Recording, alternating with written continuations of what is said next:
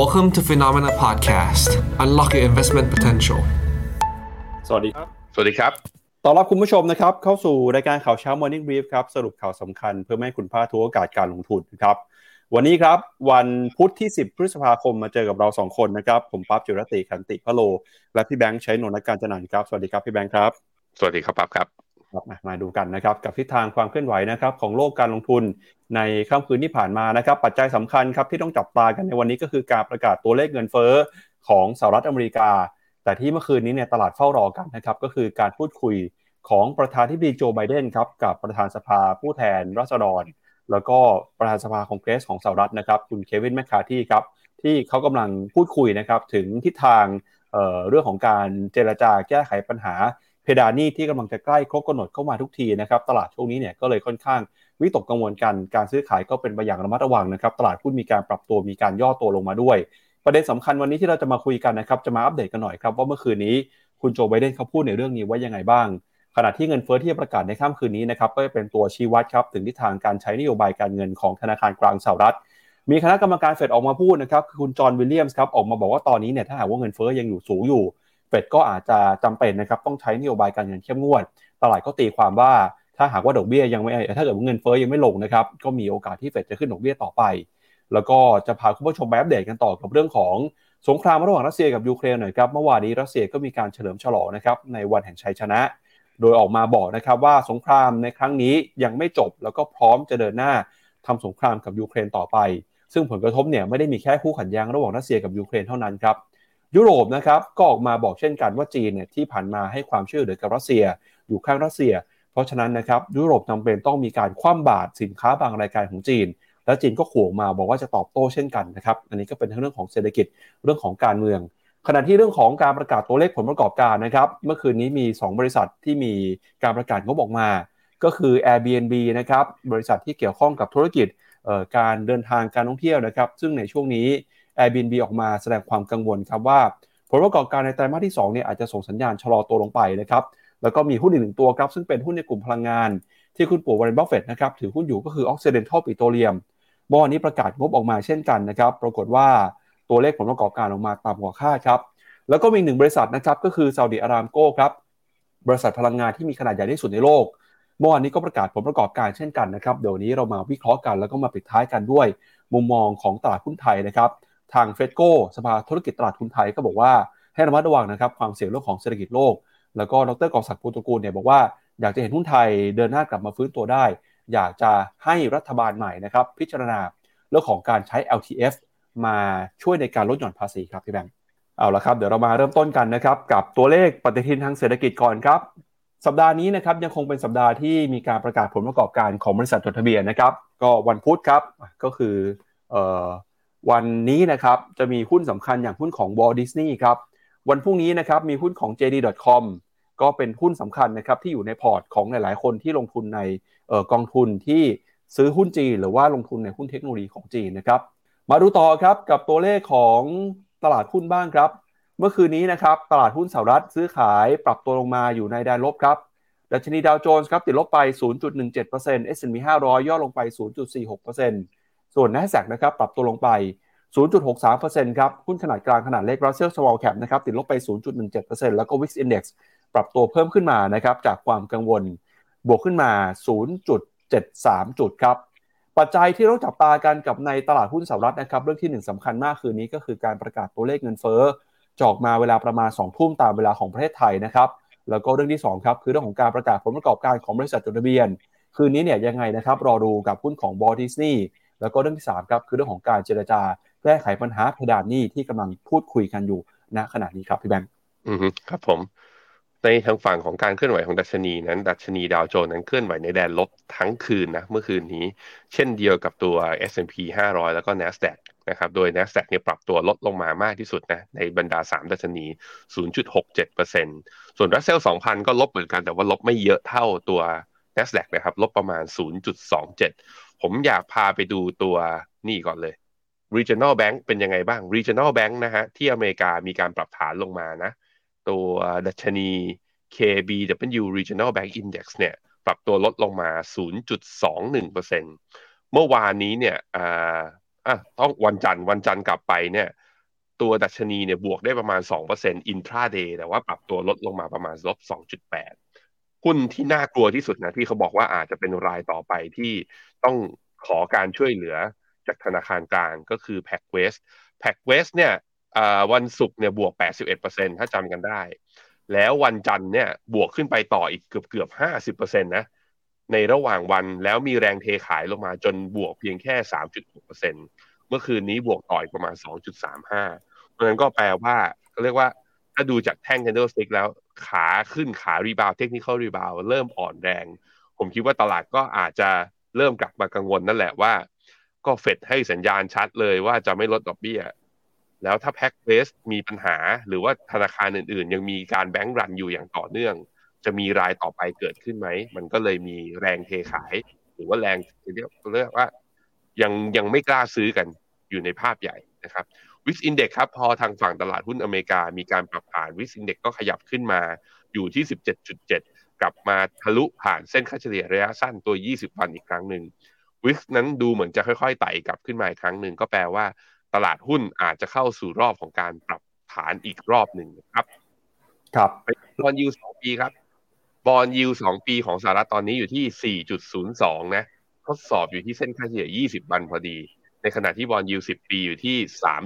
3.5 ทั้งสองตัวนี้ก็ดูเหมือนในช่วงหลังจากการประชุมเฟดที่ผ่านมานั้น ก็มีอัตราผลตอบแทนนั้นขยับเพิ่มขึ้น ก็แปลว่ามีแรงขายพยายามจะสะท้อนว่าดอกเบี้ยอาจจะไม่ลงนั่นเอง ครับพาคุณผู้ชมไปดูแผนในการเทรดคืนนี้หน่อยครับพี่แบงค์คืนนี้เนี่ยจะมีการประกาศตัวเลขเงินเฟ้อนะครับตามเวลาประเทศไทยอยู่ที่ประมาณ1นึ่ทุ่มครึ่งครับ19นาฬิกา30นาทีนะครับตลาดมองยังไงบ้างครับ ถ้าเป็นในฝั่งของเงินเฟ้อทั่วไปนะครับคาดว่าจะอยู่ที่ประมาณ 5%ครับก็ใกล้เคียงนะครับกับตัวเลขของเดือนมีนาคมครับอยู่ในระดับ 5%แต่ถ้าไปดูการปรับตัวเปรียบเทียบกับเดือนก่อนนะครับก็คือมันออนมันครับอยู่ที่ 0.4%นะครับ ก็ยังคงเพิ่มขึ้นมามากกว่าในเดือนมีนาคมนะฮะขณะที่คอยอินฟลชันนะครับ ซึ่งเป็นเงินเฟอ้อพื้นฐานไม่รวมกับราคาอาหารแล้วก็ราคาพลังงานครับ ตลาดคาดว่าจะส่งสัญญาณชะลอตัวลงมาเล็กน้อยจากเดือนมีนาคม จะอยู่ในระดับนะครับ 5.6%ก็ใกล้เคียงนะครับ เดือนมีนาอยู่ 5.6 เดือนเมษาเนี่ยจะอยู่ที่ประมาณ 5.5 แล้วก็ถ้าเป็นมันออนมันนะครับสำหรับ core CPI inflation เนี่ยก็อยู่ประมาณ 0.4%ครับ ทาง JP Morgan แล้วก็ Goldman Sachs เขามองไว้แบบนี้ครับเขาบอกว่ายิ่งตัวเลขเงินเฟ้อนะครับ ส่งสัญญาณชะลอตัว ปรับตัวลงมาน้อยกว่า 5 หรือว่าใกล้เคียงกับ 5 มากเท่าไหร่เนี่ยจะเป็นแรงหนุนครับทำให้ตลาดหุ้นปรับตัวบวกขึ้นมาได้เขาให้ซีนารีโอไว้แบบนี้นะครับ ความน่าจะเป็นสูงสุดครับของเงินเฟ้อนะครับเขาให้น้ำหนัก 50%จะอยู่ในระดับประมาณ 5-5.2%ครับพี่แบงค์ถ้าหากว่าเงินเฟ้อคืนนี้ออกมา 5-5.2%จริง จะเป็นโอกาสทำให้ตลาดหุ้นสหรัฐนะครับในดัชนีสิมี500เนี่ยบวกมาได้ประมาณ 0.5 ถึง 0.75%ครับ ถ้าหากว่าเงินเฟ้อออกมาอยู่ในระดับต่ำกว่า 5%นะครับ ซึ่งเขาให้ความน่าจะเป็นไว้อยู่ที่ประมาณ 20%ฮะเงินเอ่อทำให้ตลาดหุ้นเนี่ยอาจจะบวกขึ้นมาได้มากกว่า 1%เลยครับ แล้วถ้าหากว่าเงินเฟ้อออกมาเนี่ย อย่างที่เป็น best case scenario เลยนะคือต่ำกว่า 4.5%ครับ เขาคาดว่าตลาดหุ้นสหรัฐครับ จะปรับตัวขึ้นไปได้ร้อนแรงถึง 2.5%แต่โอกาสที่เงินเฟอ้อจะออกมาต่ำกว่า 4.5 เนี่ย มีความน่าจะเป็นเพียงแค่ 1%เท่านั้นนะครับ อีกมุมมองอีกด้านหนึ่งครับ คือเงินเฟอ้อออกมาแรงกว่าเดือนที่แล้วครับ ถ้าเงินเฟอ้อออกมาในกรอบประมาณสัก 5.3 ถึง 5.5%ใกล้เคียงกับเดือนที่แล้วเนี่ยนะครับ เขาเชื่อว่าความน่าจะเป็นมีโอกาสเกิดขึ้นอยู่ที่ประมาณ 25%ซึ่งโอกาสแบบนี้เนี่ยจะทาให้ตลาดหุ้นปรับตัวลงไปประมาณ 0.5 ถึง 1.25%แล้วก็ worst case scenario ที่แย่ที่สุดเลยนะครับ ก็คือเงินเฟ้อยังสูงอยู่แล้วก็สูงเกินกว่า 5.5%เขาบอกถ้าเกิดขึ้นแบบนี้จริงเนี่ยมีโอกาสครับที่ดัชนี S&P 500 จะปรับตัวไปแรงถึง 3%เลยครับพี่แบงค์พี่แบงค์มองแล้วซีนารีโอไหนน่าจะเกิดขึ้นมากที่สุดครับ ผมมองอย่างนี้ช่วงเปลี่ยนถ่ายไอ้ที่มันสำคัญมันไม่ใช่ตัวเลขแบบ year on year มันคือตัวเลขแบบมันออนมันอันนี้คือเรื่องที่หนึ่งนะ ให้ดูมันออนมันถ้ามันออนมันออกมา 0.4 0.4คูณ12เท่ากับเท่าไหร่พี่ปั๊บเท่ากับ4.8แสดงว่าต่ำห้าแสดงว่าจะต่ำห้าในระยะยาว คือถ้าออกมา 0.4 แล้วเงินเฟ้อตัวคอ CPI ออกมานะยังทะลุ 5 ไป ผมว่าตลาดก็ยังรับได้ แล้วตอนนี้ถ้าลองไปดูตัวเลข ซึ่งเดี๋ยวเราในข่าวเดี๋ยวเราพาไปดูอีกทีหนึ่งคือ headline CPI ตอนนี้ต่ำกว่าคอ CPI อยู่นะนั้นดูที่ headline ไม่ได้ เราต้องไปดูที่คอ CPI เพราะ headline มันคือ เนื่องจากราคาพลังงานณตอนนี้มันถูกกว่าปีที่แล้วไงมันเลยทำให้ฐานเงินเฟอ้อของตัวเฮดไลน์นั้นมันกดต่ำลงมามากกว่า นั้นดูครับมันออนมัน0.4 ถ้าออกมา 0.5 0.5 คูณ 12 เท่ากับเท่าไหร่อะ6%ถ้าออกมา 0.5 คือจบเลย ตลาดปรับฐานต่อ เพราะว่าแปลว่าเป็นดั่งคำที่คุณโจลมพเวลว่า ว่าคือดอกเบี้ยลงไม่ได้ แล้วแถมอาจจะขึ้นต่อด้วย นั่นคือสิ่งสำคัญนะครับ อันนี้ออกหน้าไหนเนี่ย ก็แล้วแต่ JP Morgan เขาประเมิน ผมดูอย่างที่บอกไปนะ ดู CPI ตัว core inflation มันออนมันขอให้ต่ำกว่า 0.4 ลงมาเท่ากับหรือต่ำกว่าเนี่ย จะดี กับภาพรวมในแง่ของว่าดอกเบี้ยเนี่ยตลาดจะคาดหวังว่าไม่ขึ้น แล้วตลาดหุ้นจะมีโอกาสที่จะแรลลี่ขึ้นได้นะครับครับให้คุณผู้ชมดูภาพอีกทีหนึ่งนะครับ อันนี้เป็นภาพคอนเซนแซสจากทาง Yahoo Finance ครับเขาก็ประเมินฮะ headline กับ core inflation นะครับ headline เนี่ยคือเงินเฟ้อทั่วไปนะครับ ก็รวมราคาสินค้าทุกรายการ core inflation ไม่รวมราคาพลังงาน แล้วก็ราคาอาหารสดนะครับ อย่างที่แบงค์บอกไปฮะให้ดูตัวเลขเปรียบเทียบรายเดือนมันออนมันนะครับ ก็ยังอยู่ในระดับ 0.4 นะครับที่ตลาดคาดการณ์มาดูว่าจะมากกว่านี้หรือเปล่า ซึ่งตัวนี้จะส่งผลต่อความน่าจะเป็นในการเคลื่อนไหวของตลาดหุ้นในค่ำคืนนี้นะครับรอดูตัวเลขนี้กันครับ มาดูต่อครับกับตัวเลขของตลาดหุ้นยุโรปบ้างครับ เมื่อวานนี้ตลาดหุ้นยุโรปเคลื่อนไหวนะครับอยู่ในกรอบแคบๆเหมือนกันครับก็ซื้อขายกันอย่างระมัดระวังนะครับดัคของเยอรมนีบวกขึ้นมา 0.02%ฟุตซี่ร้อยกริดครับติดลบไป 0.18%ส่วน CAC 40 ของฝรั่งเศสติดลบไปนะครับ0.6%โดยประมาณนะฮะ ขณะที่ดัชนียูโรซ็อก50 ครับ ติดลบไป 0.6 นะครับยูโรซ็อก600 ปรับตัวลงไป 0.4 เมื่อวานนี้เนี่ยจะเห็นว่าหุ้นในกลุ่มเทคโนโลยีนะครับของยุโรปปรับตัวลงไป หุ้นในกลุ่มพลังงานก็ร่วงลงไปด้วยนะครับหลังจากที่พลังงานกลับลงมา ปรับตัวลดลงมาแล้วนะครับส่วนหุ้นในกลุ่มที่เกี่ยวข้องกับการท่องเที่ยวนะครับเมื่อวานนี้บวกขึ้นมาได้ประมาณ 1%ครับทางยุโรปเองก็จับตากันกับตัวเลขเงินเฟ้อนะครับแล้วก็เดี๋ยว ในช่วงสัปดาห์นี้เนี่ยจะมีการประชุมของธนาคารกลางอังกฤษหรือว่า BOE ที่ตลาดคาดการณ์ว่าจะมีการขึ้นดอกเบี้ยหนึ่งครั้งนะครับพี่แบงค์ผมพาไปดูกราฟรายสัปดาห์แล้วกันวันนี้ น่าสนใจนะ ตัวยูโรซ็อกห้าสิบเนี่ย ได้แท่ง candle stick เป็นรายสัปดาห์นะสองแท่งติดลบติดต่อกัน ถ้าปิดต่ำสัปดาห์นี้ก็จะเป็นแท่งที่สามที่เป็นแท่งสีแดงเนี่ยติดลบ ที่น่าสนใจคือนี่ MACD ในกราฟ weekly chart เนี่ย ถ้าปิดแถวๆระดับระดับประมาณเนี้ย4,320 หรือต่ำกว่าเนี้ยจะเกิดเป็นเซลล์สัญญาณในกราฟรายสัปดาห์ นี่คือ Euro Stoxx 50 นะครับ ไปดู Euro Stoxx 600 Euro Stoxx 600 ตอนนี้ sell signal ยังไม่เกิดที่ MACD แท่ง Candle Stick ยังพยายามที่จะเป็นสีเขียวอยู่ก็คือยังไม่ปิดต่ำแต่ถ้าปิดต่ำกว่าระดับนี้ ก็แปลว่า ตัว Euro Stoxx 600 ก็จะเกิด sell signal ใน MACD ในกราฟรายสัปดาห์ด้วยเช่นเดียวกัน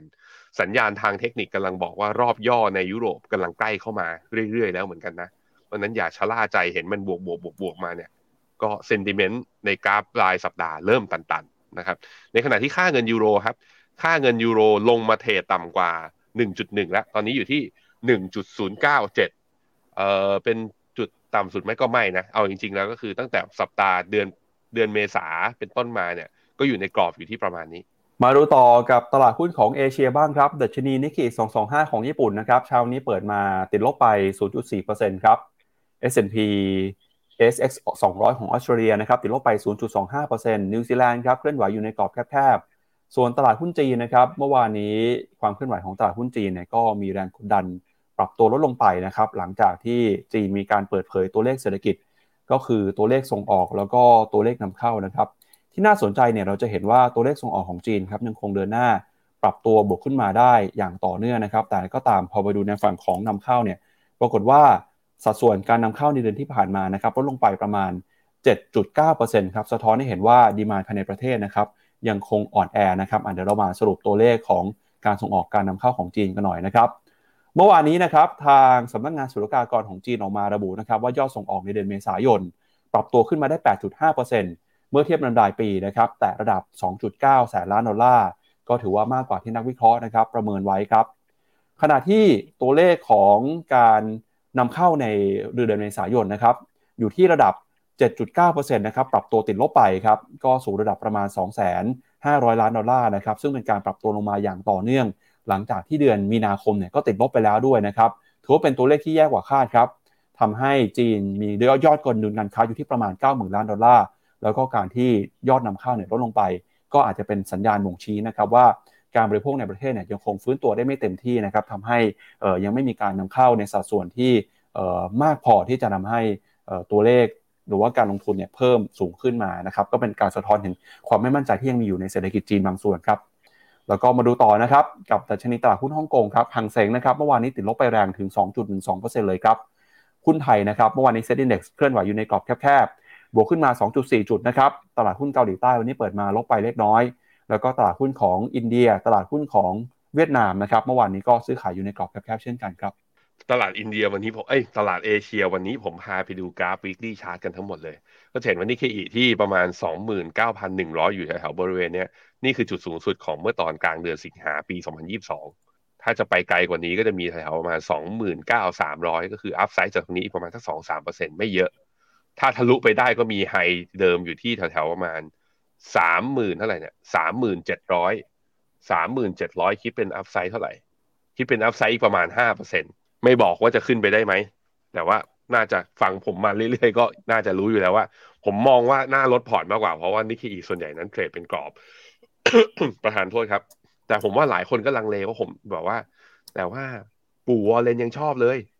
เขาบอกว่ายังจะเพิ่มสัดส่วนการลงทุนในญี่ปุ่นเลย แล้วเราจะขายทำไม ก็มองที่ timeframe นะ ปู่เขาถือได้ยาวนะ เราถือได้ยาวขนาดเขาไหมนะฮะตัวคอสปีเกาหลีครับ ถ้าไปดูที่กราฟ week นะ ก็จะเห็นว่าการย่อลงมารอบนี้เนี่ยแถวๆสองสองพันห้าร้อยไม่ต่ำกว่าก็จริง แต่ว่าพอเป็นดูเป็นกราฟรายสัปดาห์จะเห็นว่าอยู่ที่ตอนสองพันห้าร้อยเนี่ย มันต่ำกว่าเส้นค่าเฉลี่ยสองร้อยวัน ตอนนี้เส้นค่าเฉลี่ยสองร้อยวันของคอสปีอยู่ที่สองพันห้าร้อยสามสิบห้า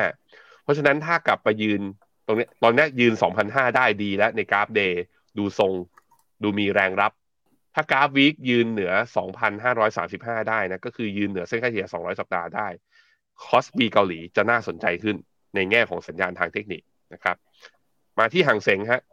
ห่างเสงแล้วก็ CSI 300 จริง ๆ เนี้ยเมื่อวานนี้บอกไปเนะว่าเขาวิ่งเพราะว่าตัว CSI Financial Index โดยหุ้นธนาคารที่มีรัฐบาลเป็นผู้ถือหุ้นเนี่ย ขึ้นซีลิ่งเงินไปตัว 2 ตัว แล้วก็ทันมาให้ดัชนีตัว CSI อะพาไปดู CSI Financial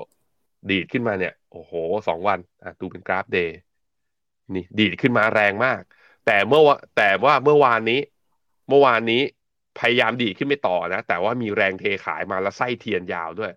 ไส้เทียนอยู่ข้างบนแล้วได้แท่ง candlestick สีแดงแบบที่เห็นอย่างในภาพอย่างเงี้ย อันตรายนะ แล้วผมก็เตือนไปแล้วว่า ปกติแล้วหุ้นจีนถ้าจะวิ่งอะเขาจะไปดันหุ้นหุ้น growth พวกหุ้นที่ความหวังว่าเศรษฐกิจฟื้นแล้วมันจะมา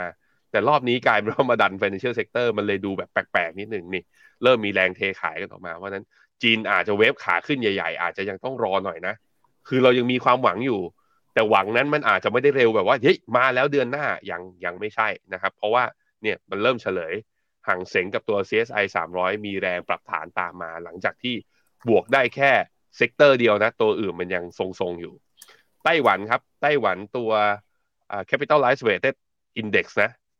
เอ่อตอนนี้เกาะอยู่ที่เส้นค่าเฉลี่ย 20 วันกับ 50 วัน การ rebound รอบนี้มาก็ buy signal เกิดใน MACD แล้ว แต่ดูแล้วคือเหมือนกับ volume trade คือถ้าดูจากการเคลื่อนไหวแล้วยังเป็นกรอบ sideway โดยที่มีแนวต้านอยู่แถวประมาณสักหมื่นหกนะครับ เวียดนามหน่อยเวียดนาม VN 30วันจันทร์นะบวกได้หนึ่งเปอร์เซ็นต์นะ วันอังคารเนี่ยแฟลต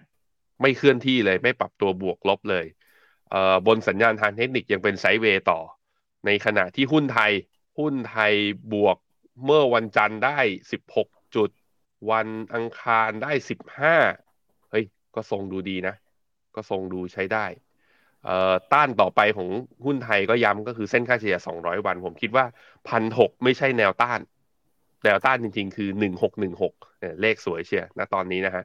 หุ้นไทยดูเป็นความหวังในพอร์ตของเรานะ ช่วงนี้ sentiment แล้วก็การเลือกตั้งเนี่ยก็ทำให้เราเนี่ยอาจจะ outperform มากกว่าคนอื่นก็ได้แต่เช้าเนี้ยเอเชียใครเปิดมาตอนนี้แดงหมดหุ้นไทยก็อาจจะเข้ารอบพักฐานเบาๆนะครับอะประมาณนี้ครับเฮ้ยหุ้นไทยผิดไหมเนี่ยทำไมในกราฟมันดูแปลกๆหุ้นไทยหนึ่งพันห้าร้อยหกสิบสี่ใช่ไหมครับ ใช่ครับ แต่ทำไมผมจำได้ว่ามันบวกยี่สิบจุดไม่ใช่เราทำไมดูในกราฟ TradingView มันดูแปลกๆอะอะเดี๋ยวเดี๋ยวผมลองเช็คข้อมูลดูของ TradingView ว่ามีปัญหาหรือเปล่า ครับ หมายถึงราคา เมื่อวานใช่ไหมครับเมื่อวานหุ้นไทยใช่ครับใช่ครับหุ้นไทยเมื่อวานนี้แทบจะไม่บวกเลยบวกไปสองจุดครับ เออแล้วทำไมนี่มันมาบวกสิบห้าว่างง วันที่บวก20กว่าจุดเนี่ยคือวันก่อนหน้าวันก่อนหน้าบวกไปประมาณ29จุดครับเกือบอ่า30ผมว่า TradingView มีปัญหาเรื่องการ cut cut เวลาแล้ว ถ้าอย่างนี้ครับอ่าล้างล้างคุณผู้ชมเมื่อกี้คือผมผิดเองเพราะผมไปดูกราฟ TradingView แล้วข้อมูลเขาผิด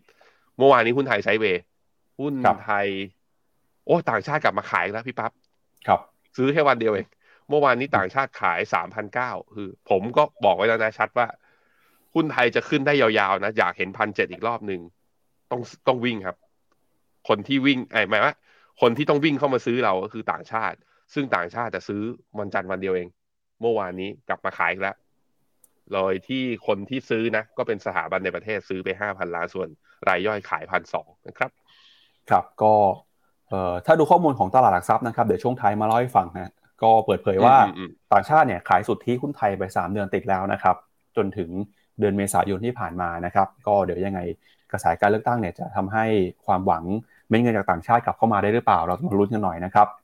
มาดูต่อครับกับราคาสินค้าโภคภัณฑ์กันบ้างครับ ราคาทองคำนะครับก็ยังคงเดินหน้าปรับตัวขึ้นมาได้อย่างต่อเนื่องนะครับ ท่ามกลางกระแสความกังวลครับเรื่องของเศรษฐกิจถดถอย เรื่องของปัญหาเพดานหนี้สาธารณะนะครับ แล้วก็คืนนี้เนี่ยใครที่มีทองคำอยู่ห้ามพลาดเลยครับ ต้องจับตาตัวเลขเงินเฟ้อให้ดีนะครับ เพราะจะส่งผลต่อแนวโน้มการใช้นโยบายการเงิน พอถ้าหากว่าเงินเฟ้อเนี่ยจะ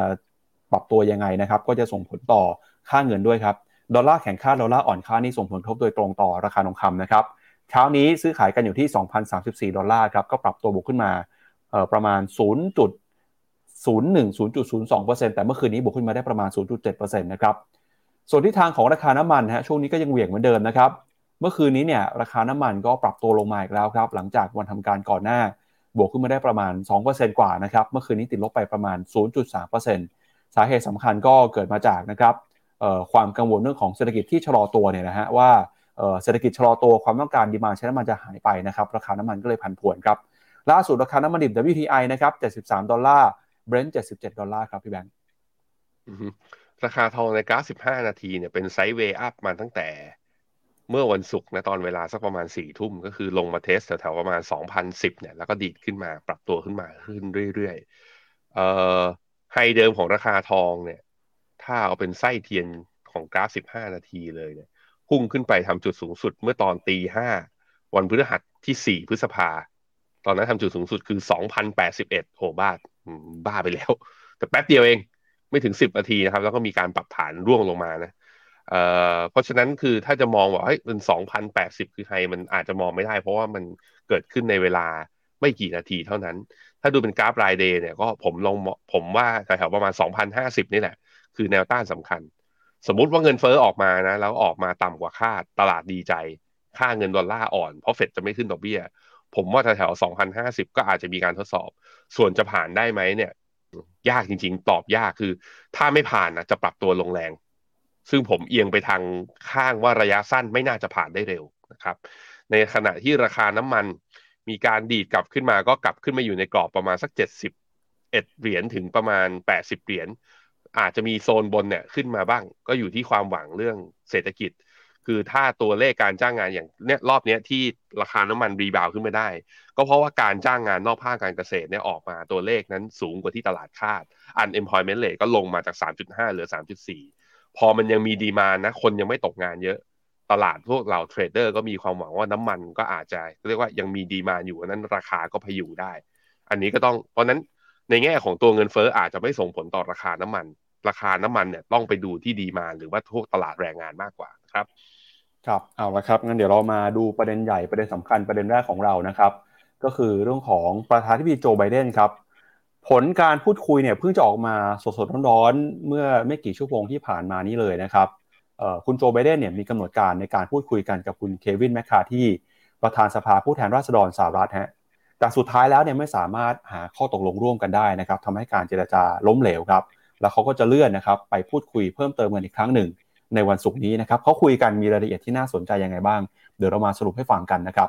โดยการประชุมนะครับในไม่กี่ชั่วโมงที่ผ่านมาเนี่ยก็ไม่สามารถหาข้อตกลงกันได้ เกี่ยวกับการเพิ่มเพดานหนี้ของรัฐบาลสหรัฐนะครับ หลังจากที่ทั้งสองคนครับเข้ามาร่วมเจรจากันในเรื่องเพดานหนี้นะครับวันอังคารตามเวลาของสหรัฐอเมริกาครับอย่างไรก็ตามเนี่ยทั้งสองฝ่ายก็บอกนะครับว่าจะให้คำมั่นสัญญาว่าจะกลับมาคุยกันอีกครั้งหนึ่งในวันศุกร์นี้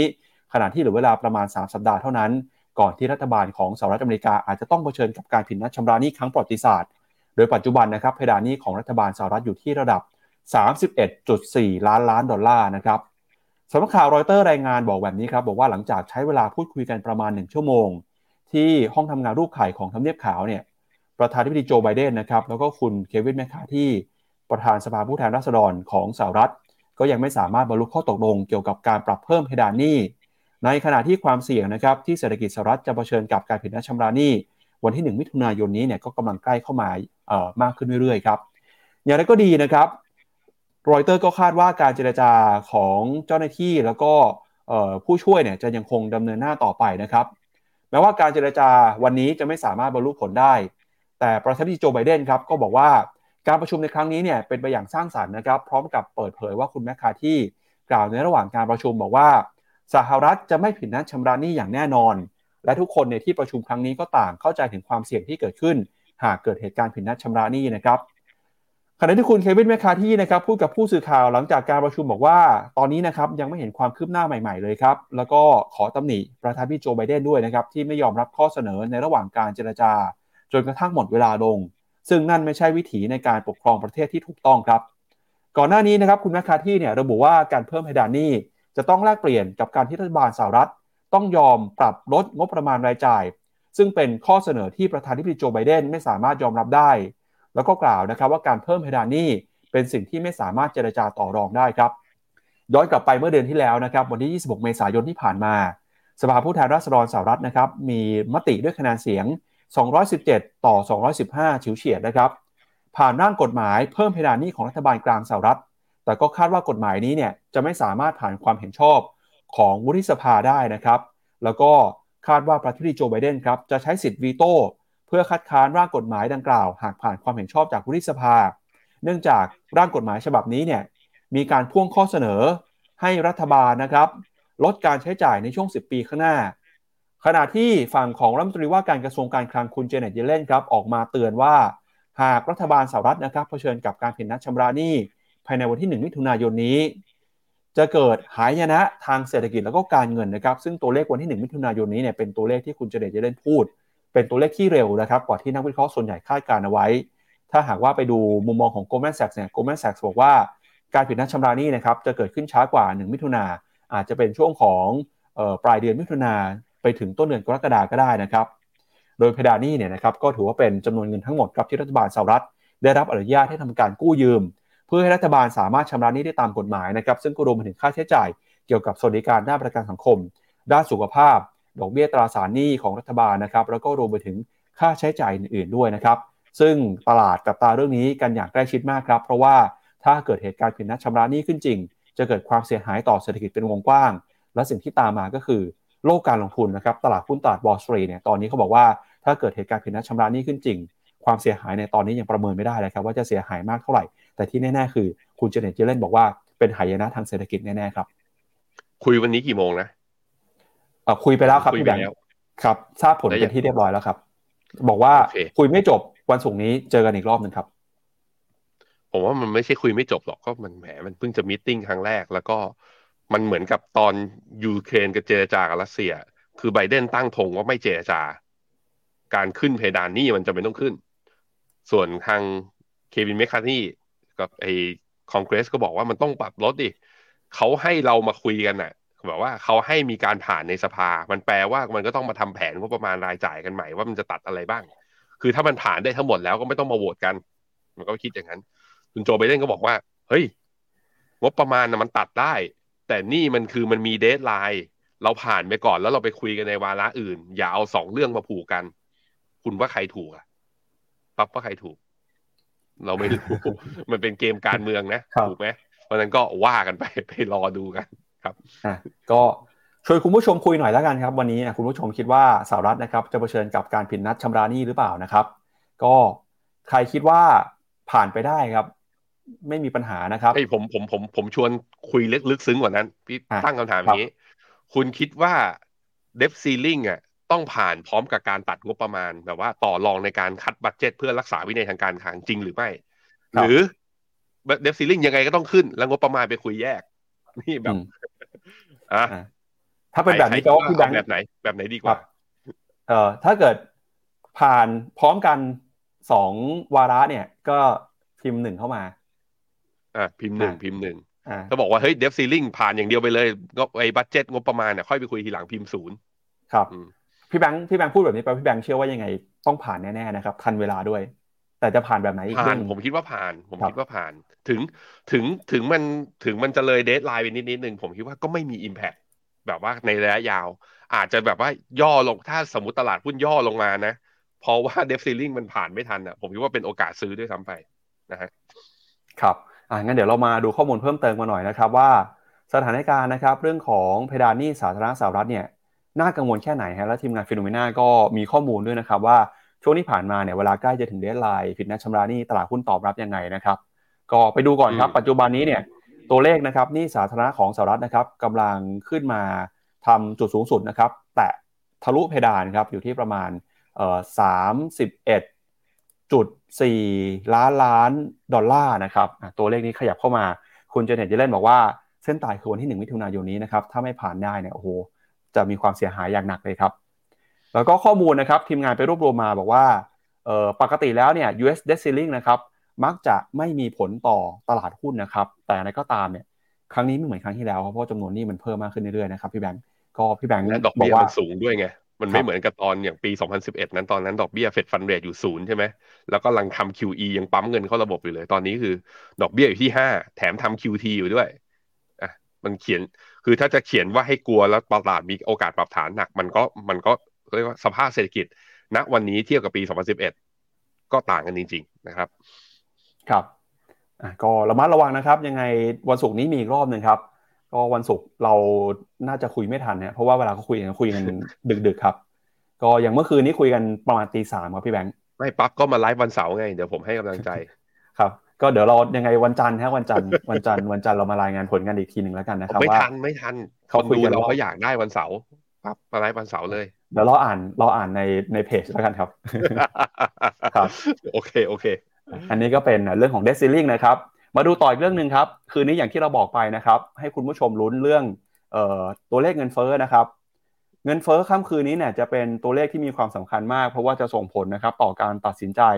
ใช้นโยบายการเงินของธนาคารกลางสหรัฐ เมื่อคืนนี้เนี่ยก็มีคณะกรรมการเฟดอีกท่านหนึ่งออกมาพูดนะครับ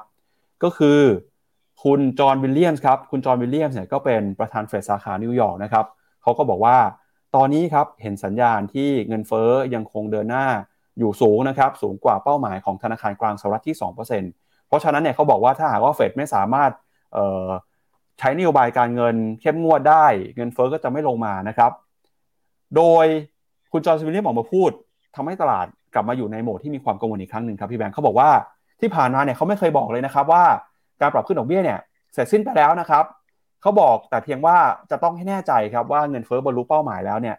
อัตราดอกเบี้ยขาขึ้นถึงจะจบลงนะครับคือมันมีเงื่อนไขครับมันไม่ได้บอกว่าจะจบลงไปแล้วจริง ๆ มันต้องมีเงื่อนไขว่าเงินเฟ้อต้องลงมาด้วยนะครับซึ่งช่วงที่ผ่านมาเนี่ยเฟดก็พยายามจะ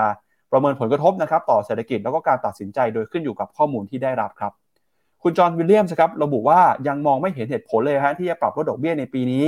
อย่างนั้นก็ดีเนี่ยเขาก็บอกว่าธุรกิจธนาคารนะครับและผลกระทบเนี่ยยังคงเดินหน้าขยายตัว การจ้างงานแล้วก็เงินเฟ้อยังคงเป็นปัจจัยสำคัญครับที่เฟดจะใช้พิจารณาเรื่องของแนวโยแนวโน้มนโยบายตราดอกเบี้ยนะครับนอกจากนี้ครับเขาบอกด้วยว่าการปรับขึ้นอัตราดอกเบี้ยเนี่ยจำเป็นครับต้องใช้เวลาเพื่อให้นโยบายการเงินนะครับส่งผลต่อเศรษฐกิจ ก่อนที่เงินเฟ้อจะปรับลงมาสู่เป้าหมาย 2%ให้ได้ โดยเขาคาดการณ์นะครับว่าเงินเฟ้อจะต้องใช้เวลาประมาณ 2 ปีครับพี่แบงก์ก่อนที่จะกลับสู่เป้าหมาย 2%ของเฟดนะครับแล้วก็อัตราว่างงานเนี่ยก็จะมีแนวโน้มปรับตัวลงมาต่อนะครับจากระดับปัจจุบันลงมาอยู่ที่ประมาณ 4-4.5 ครับเอ่อซึ่งเป็นจุดที่ต่ำที่สุดนะครับในรอบประมาณ 50 กว่าปีที่มีการรายงานไปในเดือนที่แล้วนะครับ ก็ดูเหมือนคุณเจอโรมพาวเวลพูดนะครับ แต่คณะกรรมการเฟดบางคนก็บอกว่า สถานการณ์ตอนนี้ยังเอาแน่เอานอนไม่ได้นะครับ ยังไงเงินเฟ้อก็ยังเป็นเรื่องสำคัญ ถ้าเงินเฟ้อออกมาสูง เฟดก็จะหลีกเลี่ยงการขึ้นดอกเบี้ยต่อไปไม่ได้นะครับ ยังมีความจำเป็นต้องขึ้นดอกเบี้ยต่อ และปีนี้หวังว่าจะเห็นการลดดอกเบี้ยเนี่ย คุณจอห์นวิลเลียมแทบจะปิดประตูเลยครับบอกว่าอาจจะไม่เห็นอย่างแน่นอนนะครับสองคนแล้วนะครับเป็นสองคนที่อยู่ในก็เรียกว่าก็คุณเจอโรมพาวเวลกับคุณจอห์นวิลเลียมก็มีสิทธิ์โหวตอยู่ในปีนี้ด้วยครับสองคนออกมาเห็นตรงกัน ตลาดก็คงเดี๋ยวก็คงไปถามนะฮะ มีใครมาสัมภาษณ์ได้อีกเดี๋ยวคงไปเรียกมา พาไปดูนี่เฟดวอชทูพอคุณจอห์นวิลเลียมบอกมาแล้วเป็นยังไงบ้าง มีการเปลี่ยนแปลงใด ๆ หรือไม่ ล่าสุดเฮ้ย โอกาสในการคงดอกเบี้ยพี่ปั๊บอยู่ที่ห้าถึงห้าจุดสองห้าในการประชุมครั้งหน้าเนี่ย ลดลงจากประมาณแปดสิบห้าเปอร์เซ็นต์นะตอนนี้เหลือเจ็ดสิบเจ็ดเปอร์เซ็นคือลดลงเหมือนกันแต่ก็ยังโอกาสก็ยังเกินครึ่งไปเยอะอะที่ยังจะคงดอกเบี้ย แต่โอกาสในการเพิ่มดอกเบี้ย 25 basis point ในการประชุมครั้งหน้าเพิ่มขึ้นมาครับ จาก 10%ขึ้นมาเป็น 22%ก็แสดงเห็นไหมคำพูดและลมปากนั้นสามารถเปลี่ยนทิศทางของ ความคาดหวังของตลาดได้ แต่ยังไงก็แล้วแต่ค่ากลางก็คือตลาดยังเชื่อว่าปีนี้ยังมีการลดดอกเบี้ยตลาดยังดื้อนะยังเชื่อว่าจำเป็นต้องลดดอกเบี้ยอย่างน้อยๆสามครั้งอะเรามาดูกันเดี๋ยวความเห็นของเฟดมีใครยังไงกันบ้าง แล้วก็ตัวเฟดฟันฟิวเจอร์มีการเปลี่ยนแปลงยังไงจะมารายงานให้ทราบครับ ครับมาดูข้อมูลหน่อยนะครับ คืนนี้นะครับเวลาประมาณ1นึ่ทุ่มครึ่งครับตัวเลขเงินเฟอ้อของสหรัฐอเมริกาจะประกาศออกมานะครับ ก็เป็นตัวเลขคาดการณ์นะครับที่เราเอามาให้ดูเนี่ยถ้าเป็นจาก investing.com นะครับ consensus เอ่อถ้าเป็น core CPI จะอยู่ที่ 5.5 CPI เงินเฟอ้อทั่วไปอยู่ที่5%นะครับแต่ถ้าไปดูภาพเอ่อการเปลี่ยนแปลงรายเดือนเนี่ยก็จะอยู่ที่ประมาณ 0.4 นะครับยึดตัวเลขนี้สำคัญ พี่แบงค์บอกว่าให้ดูตัวเลขเอ่อรายเดือนนะครับ 0.4 อย่ามากไปกว่านี้ถ้ามากไปกว่านี้ต้องระวังนะครับ แล้วก็อย่างที่เราบอกไปฮะตอนนี้เนี่ยนักวิเคราะห์เริ่มออกมาเปิดเผยนะครับให้คำแนะนำในเชิงกลยุทธ์ครับ JP Morgan บอกนะครับว่าน้ำหนักที่เขาเชื่อเนี่ยจะอยู่ที่ประมาณ 5-5.25%ความน่าจะเป็นในการเกิดอยู่ที่ 50%ครับ ถ้าเกิดแบบนี้จริง มีโอกาสที่ S&P 500 จะตอบรับด้วยการปรับตัวบวกขึ้นมา โดยจะบวกประมาณ 0.5 ถึง 0.75%แต่ถ้าเกิดเป็นอย่างแย่ที่สุดนะครับ worst case เลยเนี่ยคือออกมาสูงกว่า 5.5%นะครับ อันนี้เป็นรายปีก็จะทำให้ตลาดปรับตัวลงมาค่อนข้างแรงทีเดียวครับอืมครับผม เอาละครับ อันนี้ก็เป็นตัวเลขที่เราเห็นนะครับทิศทางเงินเฟอ้อของสหรัฐ มีแนวโน้มปรับตัวลงมาต่อเนื่องนะครับ ล่าสุดเนี่ยก็อยู่ที่ประมาณเอ่อห้าถึงห้าจุดห้าเปอร์เซ็นต์นะครับ แต่นั้นก็ตาม ตัวเลขนี้ยังคงสูงกว่าเป้าหมายของธนาคารกลางสหรัฐที่สองเปอร์เซ็นต์นะครับ ก็เลยเป็นที่มาว่าทำไม คณะกรรมการเฟดถึงออกมาพูดครับว่า แม้ว่ามันจะลดลงมาเนี่ย แต่มันก็ยังอยู่ไกลกับเป้าหมาย2%นะครับ เพราะฉะนั้นต้องใช้เวลาครับกว่าที่นโยบายการเงินจะเห็นผล การขึ้นดอกเบี้ยอาจจะจำเป็น แล้วก็การลดดอกเบี้ยอาจจะยังไม่เห็นในเร็วๆนี้นะครับ คือนโยบายเวลาทำมามันมีระยะเวลาในการส่งผ่าน มันไม่ใช่หมายถึงว่าขึ้นดอกเบี้ยปุ๊บแล้วเงินเฟ้อมันจะลงเลย มันต้องให้ระยะเวลา เพราะฉะนั้นการลดดอกเบี้ยเร็วในขณะที่เพิ่งขึ้นดอกเบี้ยมาสดๆอย่างเงี้ย ผมคิดว่าก็เฟดก็อาจจะทำถูกต้องในแง่ที่ว่าอย่าเพิ่งรีบดิดูข้อมูลก่อน จะใจเย็นๆ ส่วนตลาดก็รีบแล้วเกิน ไปเจอวิกฤตสภาพคล่อง SVB ทีเดียวก็บอกแล้ว recession รออยู่ข้างหน้าก็อะก็ว่ากันไปนะครับไปดูต่อนะครับ อันนี้เป็นความน่าจะเป็นนะครับ imply overnight rate ของเฟดนะครับพี่แบงค์อืมก็เนี่ยตลาดคาดการณ์ว่าอย่างน้อยๆ ก็จะมีการ cut ดอกเบี้ยนะจนถึงเนี่ยสิ้นปี 2023 เนี่ยอีกประมาณสักสามครั้ง โดยที่จะทำให้ค่ากลางของ Fed Fund Rate เนี่ยอยู่ที่ประมาณสัก 4.25 ถึง 4.5 อยู่ที่ประมาณนี้ อันนี้คือความคาดหวังของตลาด ซึ่งต่างจากที่เฟดให้ประชุมนะ เพราะฉะนั้นเวลาดูข้อมูลเรื่องเฟดจะขึ้นดอกเบี้ยลดดอกเบี้ยมันต้องดู 2 อย่างพร้อมกัน คือผู้กำหนดนโยบายเขาคิดยังไง แล้วตลาดคิดยังไงผ่าน Fed Fund Future นะครับหรือว่าดูพวกเนี่ยอย่างเงี้ย implied overnight นะครับ อันนี้คือโอกาสฮะถ้าถ้าเขาแปลงตัวเลขที่บอกว่าจะลดห้าสิบลดยี่สิบห้าหรือจะคงหรือว่าจะขึ้นอย่างเงี้ยลองแปลงมาเป็นโอกาสว่าร้อยเปอร์เซ็นต์เนี่ยจะเห็นว่าร้อยเปอร์เซ็นต์ในการประชุมครั้งหน้านะก็คือเจ็ดสิบเจ็ดเปอร์เซ็นบอกคงยี่สองเปอร์เซ็นบอกขึ้น ในวันที่ยี่สิบหกเดือนเจ็ดก็คือครั้งแรกของครึ่งปีหลังแปดอ่าห้าสิบเปอร์เซ็นห้าสิบห้าเปอร์เซ็นบอกคง ขึ้นดอกเบี้ยบอกสิบสามในขณะที่บอกว่าลดเนี่ยสามสิบเปอร์เซ็นทีเดียว แต่พอเข้าสู่เดือนเก้านะ วันที่ยี่สิบเดือนเก้าบอกลดดอกเบี้ยเนี่ยโอกาสคือ 64%คงดอกเบี้ยเหลือ 30%แล้วก็ขึ้นดอกเบี้ยเหลือเพียงแค่5%เซ็นเท่านั้น โดยแล้วก็มาวันที่ 1 เดือน 11 เดือนพฤศจิกาโอกาสลดดอกเบี้ยถึง 90%นะครับไม่เปลี่ยนแปลง 9%แล้วก็ขึ้นดอกเบี้ยประมาณ 0.78 นะครับ ครับ เอาละครับ ก็เรื่องนี้นะครับเป็นเรื่องที่ส่งผลต่อโลกการลงทุนนะครับ แล้วอีกเรื่องหนึ่งเนี่ยที่เราจะต้องติดตาม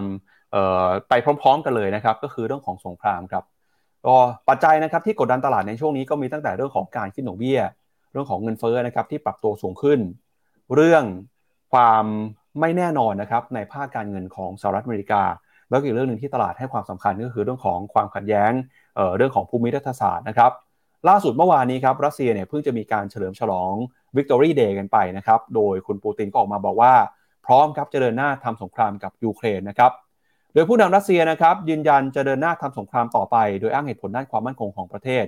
ขณะที่มีการเฉลิมฉลองนะครับวันแห่งชัยชนะ ด้วยการจัดงานสวนสนามทางทหารครั้งใหญ่ใจกลางกรุงมอสโกเลยทีเดียวครับ ในการแสดงสุนทรพจน์ครั้งนี้นะครับ คุณปูตินย้ำนะครับว่าเราได้มีการขับไล่การก่อการร้ายระหว่างประเทศ แล้วก็จะปกป้องผู้อยู่อาศัยในดอนบาสครับแล้วก็จะมั่นใจว่าความมั่นคงของรัสเซียจะยังคงอยู่ต่อไป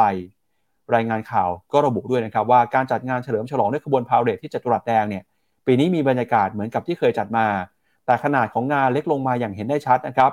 โดยมีการใช้รถถังรุ่นวินเทจนะครับจากสมัยสงครามโลกครั้งที่ 2 เพียงหนึ่งคันออกมาร่วมขบวนเท่านั้น แล้วก็ไม่ได้มีการนำรถถังรุ่นใหม่ล่าสุดออกมาแสดงอย่างใดนะครับ พร้อมๆกับเครื่องบินเนี่ยก็มีการโชว์เครื่องบินบนน่านฟ้ากรุงมอสโกเหมือนปีก่อนๆด้วย แล้วก็ไม่กี่ชั่วโมงก่อนที่มีพิธีเปิดนะครับกองทัพรัสเซียได้มีการยิงขีปนาวุธจำนวนมากถล่มกรุงเคียฟจากเจ้าหน้าที่ของยูเครนก็บอกนะครับว่าระบบป้องกันการอากาศเนี่ยสามารถสกัดกั้นขีปนาวุธได้ 23 ลูกจากทั้งหมด 25 ลูกนะครับรัสเซียมีการโจมตี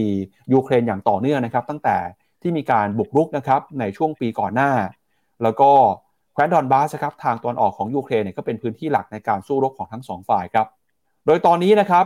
ประธานคณะกรรมาการยุโรปครับซึ่งมีกำหนดการเยือนกรุงเคียฟของยูเครนเนี่ยออกมาทวีตข้อความบอกว่า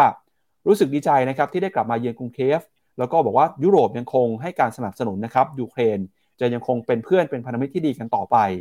แล้วก็ที่ผ่านมาเนี่ยนะครับจะเห็นว่ารัสเซียยังคงเดินหน้านะครับแล้วก็ตอกย้ำ จุดยืนในการก่อสงครามในการเข้าไปทำสงครามในครั้งนี้ ขณะที่มีหลาย ๆประเทศนะครับ ก็เริ่มออกมาใช้มาตรการที่มีความเข้มงวดมากขึ้นเรื่อยๆทั้งมาตรการคว่ำบาตรทางการเมือง แล้วก็มาตรการคว่ำบาตรทางเศรษฐกิจนะครับดูเหมือนว่าสงครามครั้งนี้ไม่น่าจะจบลงง่ายๆรัสเซียยังคงมีความมั่นใจทางยูเครนก็ดูเหมือนว่าจะไม่ยอมแพ้แต่อย่างใดครับพี่แบงค์อันนี้ก็เป็นเรื่องของสงครามนะครับที่เป็นวันสำคัญของรัสเซียครับที่เขามีการเฉลิมฉลองกันไป เมื่อวานนี้นะครับหากคุณผู้ชมไปดูหน่อยฮะว่าการสู้รบในช่วงที่ผ่านมาเนี่ยสมรภูมินะครับมีการขับเคลื่อนไปตรงไหนบ้าง แล้วก็การโจมตีนะครับไปอยู่ที่ตรงไหนบ้างอย่างที่เราบอกไปหลักๆเนี่ยอยู่ทางฝั่งตะวันออกของทางใต้นะครับแล้วก็ฝั่งตะวันออกของยูเครนนะครับโดยจะเห็นว่าดอนบาสเนี่ยคือสมรภูมิหลักที่มีการสู้รบกันอย่างดุเดือดเลยครับ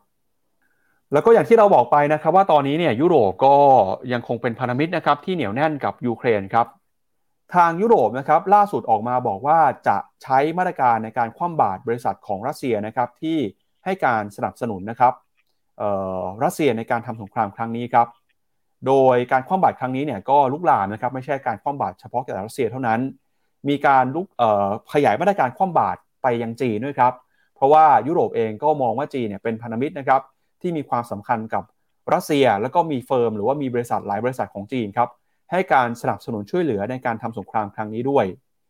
ตอนนี้นะครับมี 8 บริษัทครับที่อยู่ในฮ่องกงนะครับแล้วก็ทำธุรกิจใน Mainland China เนี่ย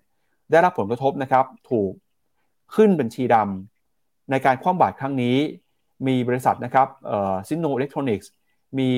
3HC Semiconductors มี Sigma Technology นะครับ มี King Pai Technology Asia Pacific Links Jordan Industry Alpha Trading แล้วก็ Alpas Trading นะครับซึ่งเป็นบริษัทที่อยู่ในข่ายนะครับที่ทางยุโรปมองว่าเข้าไปช่วยเหลือสนับสนุนนะครับรัสเซียในการทำสงครามครั้งนี้ อย่างไรก็ตามเนี่ยพอยุโรปออกมาบอกว่าจะมีการใช้มาตรการแบ็กลิสต์คว่ำบาตรบริษัทจีนนะครับทางจีนก็ออกมาบอกว่าพร้อมจะตอบโต้เช่นกันครับหากมีการขึ้นบัญชีดำตามการคว่ำบาตรครั้งใหม่นะครับโดยจีนออกมาบอกว่าคัดค้านครับที่บางประเทศจะใช้กฎหมายของตนเองเพื่อคว่ำบาตรแต่เพียงฝ่ายเดียวต่อประเทศอื่น และจีนบอกจะใช้มาตรการตอบโต้ที่จำเป็น พื่อรักษาสิทธิตามกฎหมายและก็ผลประโยชน์ของประเทศจีนนะครับ โดย EU มีแผนจะขึ้นบัญชีดำของบริษัทจีนหลายแห่งเลยนะครับ โดยอ้างว่าบริษัทต่างๆ ได้ละเมิดการทำการค้ากับรัสเซียนะครับที่ EU ประกาศขึ้นบัญชีดำไว้นะครับ เรื่องนี้ก็ลุกลามบานปลาย แล้วก็เศรษฐกิจได้รับผลกระทบนะครับ ไม่ใช่แค่จีนกับรัสเซียเท่านั้นยุโรปยูเครนก็ได้รับผลกระทบกันไปทั่วหน้าครับพี่ดังครับผมครับ อันนี้ก็เป็นประเด็นนะครับ เรื่องของการคว่ำบาตรผลกระทบนะครับจากสงครามที่เกิดขึ้นในครั้งนี้ครับ พาคุณผู้ชมไปดูกันต่อนะครับ กับการเปิดเผยผลประกอบการของบริษัทจดทะเบียนครับ ในช่วงสัปดาห์นี้เนี่ยมีหลากหลายบริษัทนะครับที่ประกาศผลประกอบการกัน ก็มีบริษัทนะครับที่อาจจะอยู่ในพอร์ตอยู่ในกองทุนของท่านด้วยนะครับ เดี๋ยวเราไปดูบริษัทแรกก่อนครับที่ประกาศงบกันเมื่อวานนี้ แล้วก็มีความสำคัญนะครับก็คือ Airbnb ครับ Airbnb เนี่ยนะครับถือว่าเป็นบริษัทที่ฟื้นตัวขึ้นมาอย่างแข็งแกร่งนะครับในช่วงที่การท่องเที่ยว กำลังเติบโตนะครับ โดย Airbnb รายงานผลประกอบการไตรมาสที่ 1 ที่ผ่านมาครับพลิกกลับมาเป็นกำไรได้อีกครั้งหนึ่งแล้วนะครับ โดยผลประกอบการไตรมาสที่1เนี่ยมูลค่าการจองในแพลตฟอร์ม gross booking ครับมีมูลค่าอยู่ที่ 24,000 ล้านดอลลาร์เพิ่มขึ้นมา 19%จากไตรมาสเดียวกันของปีก่อนนะครับ แล้วก็ถ้านับเป็นจำนวนคืนที่มีผู้เข้าพักมาจองห้องมาจองอออาคารมาจอง property เนี่ยนะครับ อยู่ที่ทั้งหมดนะครับ 121 ล้านครั้งนะครับเพิ่มขึ้นมา 19%เติบโตขึ้นมาทั่วภูมิภาคเลยครับ แล้วก็รายได้นะครับในส่วนของ Airbnb เนี่ยก็ปรับตัวเพิ่มขึ้นมาด้วยนะครับมีกำไรสุทธิอยู่ที่ 117 ล้านดอลลาร์ครับ Airbnb บอกข้อมูลที่น่าสนใจนะครับ บอกว่าการจองที่พักข้ามคืนเนี่ยในข้างประเทศนะครับมีมากขึ้น 36%แล้วก็เห็นการฟื้นตัวในภูมิภาคเอเชียแปซิฟิกนะครับจากจำนวนการจองที่มากขึ้น 40%ครับส่วนการเดินทางในภูมิภาคเอเชียครับมียอดการจองเพิ่มขึ้นมา 160% การจองที่พักในเมืองใหญ่ก็เพิ่มขึ้นมา 20%นะครับ ส่วนการจองที่พักแบบระยะยาวมากกว่า 28 วัน ยังคงมีแนวโน้มปรับตัวเพิ่มสูงขึ้นมา ในไตรมาสที่ผ่านมานะครับ มี 18%ของการจองทั้งหมดในแพลตฟอร์มเนี่ยที่เป็นการจองระยะยาวนะครับ แล้วก็เทรนด์นี้เนี่ยเกิดขึ้นในหลากหลายภูมิภาคเลยทีเดียวครับ ก็คุณผู้ชมนะครับ ช่วงไตรมาสที่หนึ่งที่ผ่านมาได้มีใครไปใช้บริการ Airbnb บ้าง เป็นยังไงบ้างนะครับ ระบบดีขึ้นกว่าช่วงของโควิดหรือเปล่า พิมพ์เข้ามาเล่าให้เราฟังหน่อยนะฮะ แต่แล้วก็ตามเนี่ยพอ Airbnb นะครับพอออกมาเปิดเผย guidance ครับเขาบอกว่าไตรมาสที่2เนี่ยอาจจะต้องระมัดระวังความเสี่ยงหน่อยนะครับ เพราะว่ากังวลเรื่องของเศรษฐกิจชะลอตัวกังวลเรื่องของเศรษฐกิจถดถอยครับอาจจะทำให้ผลประกอบการได้รับผลกระทบได้ พอออกมาพูดแบบนี้ครับ after hour ครับราคาหุ้นของ Airbnb เนี่ยเลยปรับตัวลงมา 10กว่าเปอร์เซ็นต์เลยทีเดียวครับพี่แบงก์ก็ไตรมาสหนึ่งออกมาดีจริง แต่ไตรมาสสองเนี่ยเศรษฐกิจถดถอยนี่อาจจะส่งผลกระทบต่อการท่องเที่ยวนะครับ ราคาหุ้นก็เลยตอบรับออกมาในแดนลบหลังจากปิดตลาดไปแล้วครับ อืมเนี่ยฮะ มาดูที่หน้าจอผม ราคาหุ้น Airbnb นะเมื่อวานเมื่อคืนนี้ปิดบวกอยู่หนึ่งเปอร์เซ็นหนึ่งร้อยยี่สิบเจ็ดเหรียญแต่พอ after hour เนี่ย ลบไปสิบเอ็ดจุดเก้าตีถ้าสิบสองเปอร์เซ็นลบมาสิบห้าเหรียญสิบห้าเหรียญกลับมาดูกราฟ ที่หน้าจอนี้ไปดู Air BNB ถ้าลงมาที่หนึ่งหนึ่งหนึ่งนะ ตองหนึ่งโอ้โหเขาฮะ จออยู่แถวเส้นค่าเฉลี่ยยี่สิบไอสองร้อยวันพอดีเลย ลงมาอีกทีหนึ่งลงมาที่จุดวัดใจ แต่การปรับฐานลงมาแบบนี้ก็เซนติเมนต์ก็แสดงว่าความหวังหรือว่าการบอกว่าบอกว่าไอ้ค่าการท่องเที่ยวจะฟื้นตัวเร็วกว่าคาดนั้น มันไม่ได้เร็วขนาดนั้นนะก็ทำลายความหวังแล้วมีการปรับย่อลงมาครับ แต่ยังไม่หลุดเส้นสองร้อยวันยังโอเคอยู่นะฮะครับไปดูข้อมูลหน่อยนะครับ ก็ พอเขาบอกไกด์แดสมาครับว่าไตรมาสสจะชะลอลงไป แล้วก็ไตรมาสสามสี่เนี่ยจะชะลอลงไปอีกด้วยนะครับ ก็ทำให้ตลาดกังวลนะครับ อันนี้เป็นภาพตั้งแต่ปี 2021 นะครับ จะเห็นว่ารายได้เนี่ยชะลอลงมาจากช่วงของโควิด แล้วก็ตอนนี้ก็ค่อย ๆ จะกลับขึ้นมายืนได้บ้างนะครับ แต่ก็ยังต้องระมัดระวังอยู่นะครับ ถ้าไปดูยอดการจองเนี่ยในสหรัฐนะครับ เติบโตขึ้นมา 13%ถ้าเป็นต่างประเทศนะครับ นอกสหรัฐเติบโตขึ้นมา 29%ครับ รายได้รวมเลยเติบโตประมาณ 20%นะครับ แต่แก็ตามเนี่ย แนวโน้มนะครับเขาให้ไปจับตาดูที่ตัวเลขจำนวนคืนที่มีการจองด้วยนะครับ ก็เติบโตขึ้นมาประมาณ 19% long term stay นะครับที่จองมากกว่า 28 วันเนี่ยก็โตขึ้นมาประมาณ 18%นะครับ gross booking value โตขึ้นมา 19%นะครับ ถ้าดูจำนวนแล้วเนี่ยทั้งรายได้จำนวนค่าที่พักต่อคืนนะครับ แล้วก็จำนวนห้องพักจำนวนการจองเป็นจำนวนคืนเนี่ยก็ปรับโตขึ้นมาทุกรายการเลยนะครับ ก็ถือว่า แนวโน้มเติบโตขึ้นมาได้ดีในไตรมาสที่ 1 แต่ไตรมาสที่ 2 ให้ระมัดระวังกันนะครับในแง่ของมุมมองของนักวิเคราะห์เองเนี่ยเขายังมีความหวังเป็นบวกนะในไตรมาสสองในไตรมาสสามโดยบอกว่ารายได้เนี่ยจะขยับขึ้น double digit นะจากไตรมาสหนึ่งที่ผ่านมาโดยที่ถ้าเป็นงบรายไตรมาสเนี่ยไตรมาสที่สามรายได้จะทำ all time high นะฮะอะไปต่อฮะ ในขณะที่ถ้าถ้าทำเป็นทางฝั่ง EPS นะหรือว่ากำไรเนี่ยก็ไตรมาสสองก็จะกลับฟื้นขึ้นมา แล้วไตรมาสสามก็จะมีกำไรแบบประมาณสองเหรียญต่อหุ้นเลย ในแง่อ่าในแง่ของรายไตรมาสนะ คือเหมือนตลาดคาดหวังว่าฟื้นเต็มที่จริง ๆ แล้วจะกลับมา Impact ต่องบอะตั้งแต่ไตรมาสสามเป็นต้นไปนะครับ ซึ่งพอเอาลุกของทั้งสองไตรมาสยังดีอยู่นั้น นักวิเคราะห์ก็เลยยังให้ Target Price เนี่ยสูงกว่าราคาปัจจุบันอยู่โดยล่าสุดเนี่ย upside อยู่ที่เท่าไหร่พี่ปั๊บพาไปดูหน่อย Bloomberg consensus ให้ upside ของ Airbnb ไว้นะครับ ราคาเป้าหมาย 139 ดอลลาร์ ราคาปิดไปเมื่อวานนี้เนี่ย127 ดอลลาร์ครับ แล้วถ้าหากว่าคืนนี้ลงไปต่ออีก 10%นะครับ upside ก็จะเปิดมากกว่านี้นะครับ ไม่ต่ำกว่า 10%เลยครับพี่แบงค์อันนี้ก็เป็นผลประกอบการนะครับของ Airbnb ครับ พาคุณผู้ชมไปดูกันอีกหนึ่งบริษัทครับ ก็คือ Occidental Petroleum นะครับ บริษัทนี้เนี่ยเป็นบริษัทที่หลายคนรู้จักกันดี เพราะว่าBerkshire Hathaway นะครับเข้าไปเป็นผู้ถือหุ้นใหญ่ครับ แต่ปรากฏว่าผลประกอบการของ Occidental Petroleum เนี่ยในไตรมาสล่าสุด อาจจะผิดหวังไปสักหน่อยนะฮะเพราะว่ารายได้ครับติดลบไปถึง 48%ครับสาเหตุสำคัญก็มาจากถ้าเปรียบเทียบกับช่วงเดียวกันของปีก่อนเนี่ยช่วงนั้นเป็นช่วง peak นะครับที่ราคาน้ำมันเดินหน้าปรับตัวเพิ่มสูงขึ้น จากช่วงสงครามระหว่างรัสเซียกับยูเครนนะครับการขายน้ำมันเนี่ยก็เห็นสัญญาณที่ราคาน้ำมันปรับตัวลงมาในปีนี้นะครับ ก็ทำให้รายได้โดยรวมเนี่ยปรับตัวลดลงไปด้วยนะครับก็ทำให้ตลาดหุ้นครับเมื่อคืนนี้มีแรงเทขายออกมากับหุ้นของ Occidental Petroleum นะครับอย่างไรก็ตามเนี่ย Occidental Petroleum ออกมาประกาศนะครับว่าจะมีการซื้อหุ้นคืนครับจำนวน 6.5%เอ่อคิดเป็นมูลค่านะครับประมาณ 647 ล้านดอลลาร์นะครับ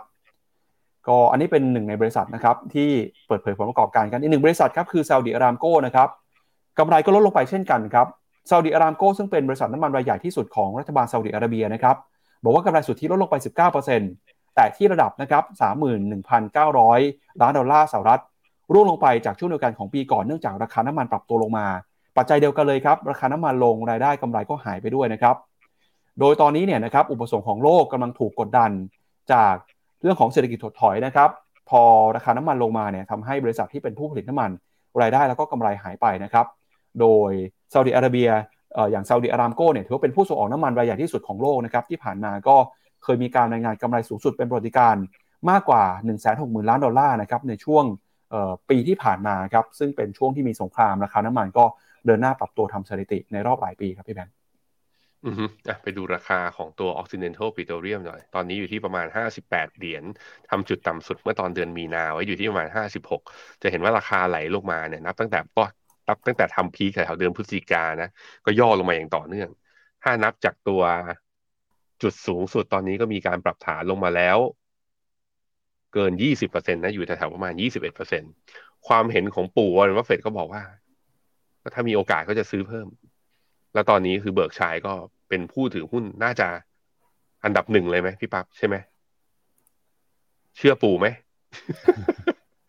เหมือนปู่ก็ได้ทุนแพงหรือเปล่ามารอบนี้ก็คือ ถ้าซื้อเพิ่มตอนนี้ก็แหมราคาน้ำมันกำลังจะลงอยู่อะแต่ปู่เขาถือยาวอะถ้าเรายาวตามปู่ก็ตามเขาไปนะครับ ครับไปดูแนวโน้มหน่อยนะครับ มุมมองของนักวิเคราะห์นะครับ ก็ประเมินว่าในไตรมาสถัดไปเนี่ยนะครับ ในฝั่งของรายได้นะครับ ก็ยังคงถูกดันกดดันจากราคาน้ำมันอยู่นะครับพี่แบงค์อืมครับผม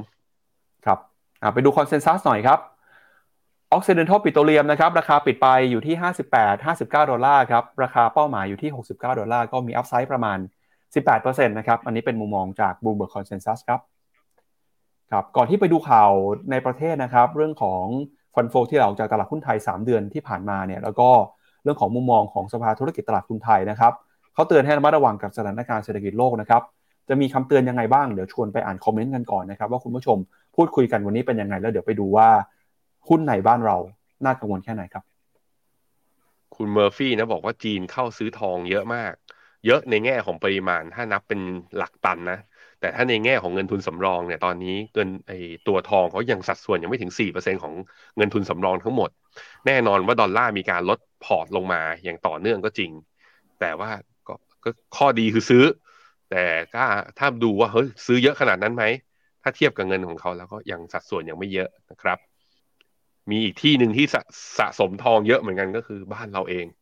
บ้านเราเขาบอกว่าสิบปีที่ผ่านมาเราก็เป็นผู้ซื้อสุทธิในตัวทองนะ ซึ่งก็ได้ประโยชน์ไหมเห็นไหมราคานะราคาทองก็เพิ่มขึ้นมานะครับ มีคุณธนัทถามว่ากองทุนตราสารนี้ต่างประเทศย้ายออกก่อนดีไหมเออมันดอกเบี้ยถึงขึ้นไปมากกว่านี้ มันผมคิดว่าความเห็นหนึ่งของนักลงทุนก็ถูก นักวิเคราะห์มองว่า SVB แล้วก็ปัญหาสภาพคล่องเนี่ย จาก ไล่มานะ Signature Bank Silicon Valley Bank First Republic Bank คือมันก็มีโอกาสที่ถ้าเฟดจะขึ้นดอกเบี้ยต่อ แล้วมันจะไปทำผลกระทบต่อแบงก์ขนาดกลางขนาดเล็ก หรือ regional bank ตัวอื่น ๆ ที่อยู่ในอเมริกาด้วยเหมือนกัน เพราะนั้นก็อาจจะขึ้นได้ไม่เยอะเมื่อขึ้นได้ไม่เยอะมันก็แปลว่า ดอกเบี้ยมันอาจจะใกล้ๆพีคในตอนนี้เพราะนั้นมันเป็นช่วงหน้าซื้อมากกว่าเป็นช่วงที่น่าจะขายออกไปนะครับ คุณพิชิตบอกว่ารอช้อนทองตอนราคาล่วงนะรอ ถ้าเทสสองพันสี่สิบสองพันห้าสิบแล้วไม่ผ่านแล้วร่วงลงมาเนี่ย อาจจะได้ของถูกมากๆทีเดียว รอตรงไหนอะ บอกกันบ้างสินะจะได้ลอกกันบ้านนะครับคุณคุณกุ๊กไก่บอกว่าอเมริกาไม่ใช่เพื่อนที่จะมาเลื่อนชำระหนี้เพื่อนก็ไม่ควรเลื่อนนะคุณกู้ไก่เพื่อนก็ยิ่งต้องมีสัจจะต่อกันนะอะไปพี่ปั๊บครับ ไปดูตัวเลขครับของภาวะตลาดหุ้นไทยหน่อยนะครับ เมื่อวานนี้ตลาดหลักทรัพย์แห่งประเทศไทยก็สรุปภาวะการลงทุนในเดือนเมษายนนะครับ เดือนเมษาเดือนเดียวเนี่ยติดลบไปประมาณ 5%จากเดือนก่อนหน้านะครับ แล้วถ้าไปดู year to date จนถึงสิ้นเดือนเมษายนเนี่ยหุ้นไทยก็ติดลบไปแล้ว 8.4%ครับ จะเห็นว่าสาเหตุสำคัญก็มาจากการขายสุทธิต่อเนื่องของต่างชาติเลยนะครับ ขายติดต่อกันมา 3 เดือนแล้วครับทำให้มูลค่าเนี่ยหายไปนะครับ โดยการขาย 3 เดือนสุทธิของต่างชาติมูลค่ารวมกันมากกว่า 7,900 ล้านบาทนะครับโดยปัจจัยที่ส่งผลต่อตลาดหุ้นไทยครับถ้าดูปัจจัยในประเทศเนี่ยเราก็จะเห็นว่าตลาดทรัพย์ประเมินนะครับว่าเศรษฐกิจไทยมีแนวโน้มขยายตัวครับทั้งจากการส่งออกการท่องเที่ยวที่ฟื้นตัว รุนบัญชีเดินสะพัดกลับมาเป็นบวกได้นะครับส่งผลให้ท่าเงินบาทแข็งค่ามากกว่าประเทศอื่นในภูมิภาค แล้วก็มีคนสนใจลงทุนในหุ้นไทยมากขึ้นนะครับมีเงินไหลเข้ามาสู่ที่สะสมใน 3 เดือนแรกรวมกันกว่า 3,300 ล้านบาท แต่นั้นก็ตามเนี่ยในฝั่งนี้ก็คือเป็นฝั่งที่ ซื้อนะครับ แต่ฝั่งขายก็คือต่างชาติครับ ในต่างประเทศนะครับ MF ออกมาประเมินว่าเศรษฐกิจโลกจะชะลอตัวลงมา อัตราเงินเฟ้อมีแนวโน้มสูงนะครับตลาดแรงงานของสหรัฐยังคงตึงตัว แล้วก็ไม่เห็นสัญญาณเศรษฐกิจถดถอยรุนแรงในปีนี้ครับ โดยธุรกิจธนาคารยังคงกระจุกตัวอยู่ในสถาบันการเงินขนาดเล็ก แล้วก็เชื่อนะครับว่าจะไม่ลุกลามครับ ก็เป็นมุมมองของตลาดหลักทรัพย์นะครับที่ออกมาบอกว่าตอนนี้เนี่ยต่างชาติเป็นผู้ขายหลักของตลาดหุ้นไทยครับ แต่แล้วก็ตามนะครับแนวโน้มหลังการเลือกตั้งก็จับตากันกับเรื่องของนโยบายของรัฐบาลใหม่ด้วยครับ ไปดูอีกหนึ่งข้อมูลที่น่าสนใจนะครับ อันนี้มาจากฝั่งของเฟดโก้ครับหรือว่าสภาธุรกิจตลาดทุนไทยครับ ดรกอบศักดิ์ภูตระกูลนะครับออกมาประเมินสถานการณ์เศรษฐกิจตอนนี้ครับอาจารย์กอบศักดิ์เนี่ยก็บอกว่าตอนนี้นะครับเศรษฐกิจโลกเข้าสู่ช่วงที่3นะครับ perfect storm ครับเอ่อ perfect storm นะครับที่มีความเสี่ยง recession crisis แล้วก็เงินเฟอ้อที่ยังคงอยู่สูงด้วยนะครับ ดรกอบศักดิ์ภูตกูลออกมาระบุนะครับว่า ตอนนี้ครับสภาพเศรษฐกิจโลกกำลังเข้าสู่ช่วงที่ 3 ของ perfect storm คือเกิดภาวะถดถอย แล้วก็เกิดภาวะวิกฤตนะครับ โดยจะเห็นได้ชัดจากในภาคธนาคารของสหรัฐ แล้วก็จะตามมาด้วย ภาคอสังหาริมทรัพย์ของสหรัฐที่เข้าสู่ภาวะขับขันนะครับขณะที่ภาพการเงินเเรื่องของเงินเฟ้อเนี่ยเริ่มลดลงมาแล้วก็เข้าใกล้กับกรอบเป้าหมาย 2%ครับ โดยที่ผ่านมานะครับธนาคารกลางสหรัฐก็มีการเดินหน้าปรับขึ้นอัตราดอกเบี้ยนโยบายนะครับอย่างไรก็ตามเนี่ย ก็มีแนวโน้มนะครับว่าที่เฟดจะยังคงใช้นโยบายการเงินสูงต่อไป เป็นเวลาอย่างน้อย 1 ปีนะครับ โดยอาจจะขึ้นไปถึงเดือนพฤษภาคมของปีหน้าเลยทีเดียวฮะอาจจะให้พี่แบงค์ดูหน่อยฮะแล้วคำแนะนำการลงทุนเขาแนะนํำยังไงนะครับมาดูที่กราฟหุ้นไทยกันหน่อย จริงๆ เมื่อวันจันทร์เนี่ยที่ผมมีคุยในฟิโนเมนาไลฟ์กับคุณหยงกับคุณเจษก็มีพอยที่น่าสนใจนะ ตรงที่ว่าเมื่อเฟดหยุดขึ้นดอกเบี้ยเนี่ย มันจะเปิดโอกาสเปิดเปิดประตูเล็กๆ ให้ตลาดหุ้นที่มีปัญหาหรือว่าพักฐานจากการที่เฟดขึ้นดอกเบี้ยเร็วเนี่ย แค่หยุดขึ้นดอกเบี้ย ตลาดก็วิ่งได้ หุ้นกลุ่มนั้นก็วิ่งได้ นั่นก็คือหุ้นกลุ่ม growth ทั้งหลาย ซึ่งเราเห็นแล้ว NASDAQ เนี่ยสัญญาณก็คือเริ่มพยายามจะวิ่งเหมือนจะ outperform ตลาดในช่วงเวลาที่ผ่านมา ซึ่งประเด็นตรงนี้ในสถิติตรงนี้ก็สอดรับกับประเด็นที่ดรกอบศักดิ์บอกไว้ก็บอกว่าถ้าเพียงแค่เนี่ยหยุดขึ้นดอกเบี้ยไปปุ๊บนะ เขาบอกว่าโอกาสการลงทุนก็จะเกิดขึ้น เพราะมองว่าอ่าดรกอบศักดิ์เขามองว่าหุ้นเนี่ยมักจะ bottom ก่อนที่เศรษฐกิจเนี่ยจะถดถอยเสมอ มุมมอง Finnomena เนี่ยมองว่าประกาศว่าเศรษฐกิจถดถอยเมื่อไหร่ นั่นคือจังหวะซื้อคือมันจะวกกลับขึ้นมาสักนิดนึงหรือว่าแถวแถวจุดต่ำสุดพอดีวันนั้น ผมคิดว่ามุมมองทางดรกอบศักดิ์แล้วก็ investment team ของ Finnomena เนี่ยเรามองในแง่ของข้อมูลในอดีตแต่ว่ามัน support ว่า cycle ของวิกฤตเศรษฐกิจ หรือว่าเวลามันมีปัญหาที่ผ่านมาเนี่ย จะเกิดอะไรตามมา แต่คราวนี้สิ่งที่ดรกอบศักดิ์มอง ซึ่งเออเรายังไม่ได้มองไปไกลขนาดนั้นนะ แกบอกว่าเงินเฟ้อเนี่ย จะค้างอยู่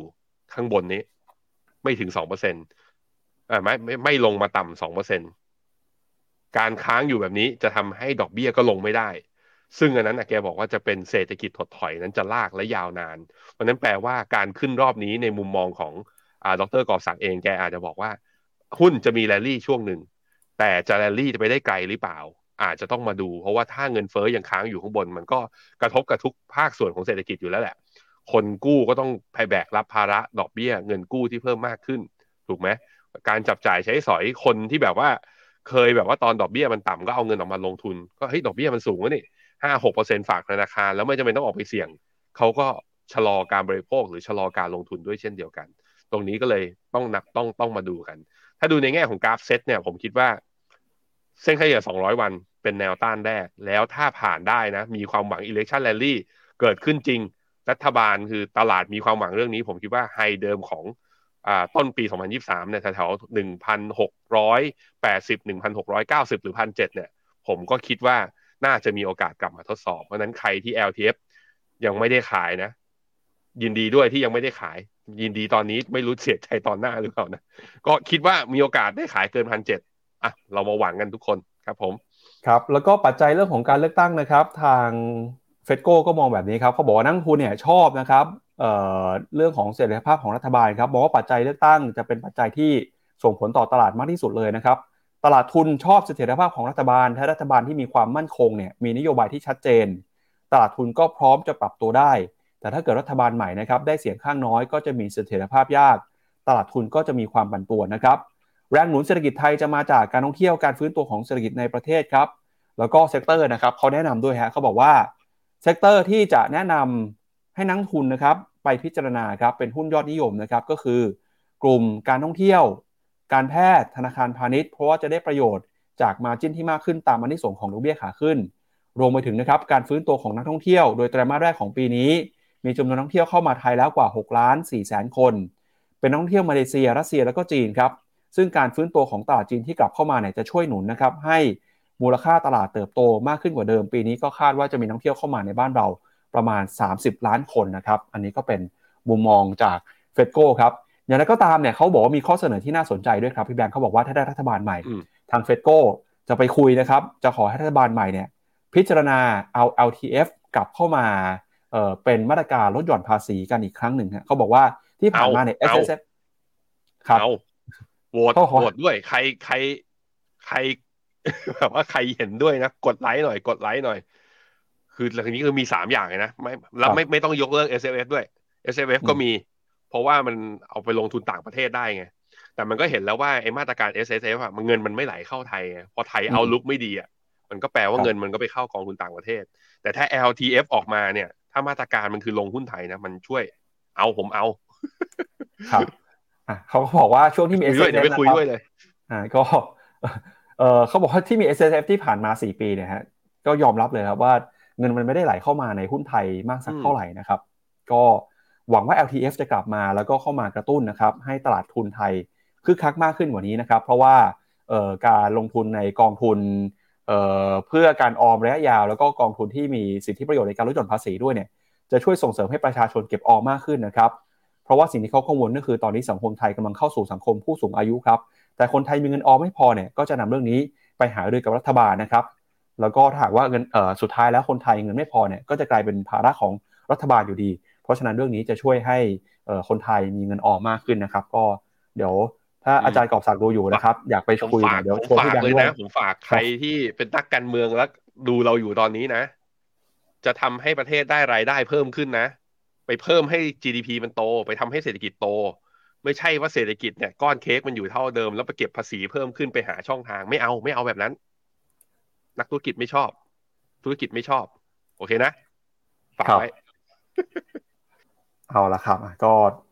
อะมีคนเห็นด้วยเยอะครับพี่แบงค์อะ ดูคอมเมนต์หน่อยครับคุณชาวิทย์บอกให้ผมใจเย็นๆไม่ผมตื่นเต้นไงอยากให้มันกลับมาอย่างนี้ผมก็บ่นมาทุกครั้งอะตั้งแต่ S F F มันจะออกผมก็บ่นมาตลอดใครอยู่กับผมนะถ้าคุยกันเรื่องนี้ก็จะได้ยินผมบ่นคุณรัตนพรบอกเอาด้วยเนี่ยคุณอดีศรเห็นไหมนักลงทุนเราเนี่ย คุณไลออนควีนบอกว่า ถือว่าเจ็ดปียังดอยอยู่เลย ก็ดอยอยู่เพราะมันไม่มีเงินใหม่เข้าไปเติมไง เราต้องออกนโยบายใหม่แล้วก็เนี่ยก็นักลงทุนจะได้เติมเงินเข้าไปแล้วดันชนะดัชนีหุ้นไทยออกไป เศรษฐกิจได้โตโตโตโตโตนะเราได้ฟินกันหมดทุกคนนะฮะอะครับไปเอาละครับ ก็เป็นเอ่อเนื้อหาข้อมูลที่น่าสนใจในวันนี้นะครับ ก็ขอบพระคุณคุณผู้ชมสำหรับการติดตามรับชมนะครับ ใครที่ดูอยู่อยากให้กำลังใจเราเข้ามากดไลค์กดแชร์นะครับ แล้วก็อย่าลืมมาเป็นสมาชิกบนแพลตฟอร์มของ FINNOMENA นะครับอาจจะได้ติดตามข่าวสารข้อมูลแล้วก็ คำแนะนำด้านการลงทุนนะครับ สามารถซื้อขายกองทุนผ่านเอ่อแพลตฟอร์มของเราได้ด้วยนะครับ จะได้ไม่พลาดโอกาสการลงทุนครับ และนี่ก็เป็นทั้งหมดของรายการ Morning Brief วันนี้ครับ เราสองคนและทีมงานลาไปก่อนนะครับ พรุ่งนี้มาเจอกันใหม่วันนี้สวัสดีครับ สวัสดีครับ ในโลกของการลงทุนทุกคนเปรียบเสมือนนักเดินทาง คุณหลักเป็นนักเดินทางสายไหน มีเงินแต่ไม่มีเวลา เลยไม่รู้ว่าจะเริ่มต้นเส้นทางสายการลงทุนยังไง วันนี้มีคำตอบกับ p h e n o m e n a Exclusive บริการที่ปรึกษาการเงินส่วนตัว ที่พร้อมช่วยให้นักลงทุนทุกคนไปถึงเป้าหมายการลงทุน สนใจสมัครที่ f i n o m e p h e n o m e n a e x c l u s i v e หรือ line at p h e n o m e n a p o r t คำเตือนผู้ลงทุนควรทำความเข้าใจลักษณะสินค้าเงื่อนไขผลตอบแทน และความเสี่ยงก่อนตัดสินใจลงทุน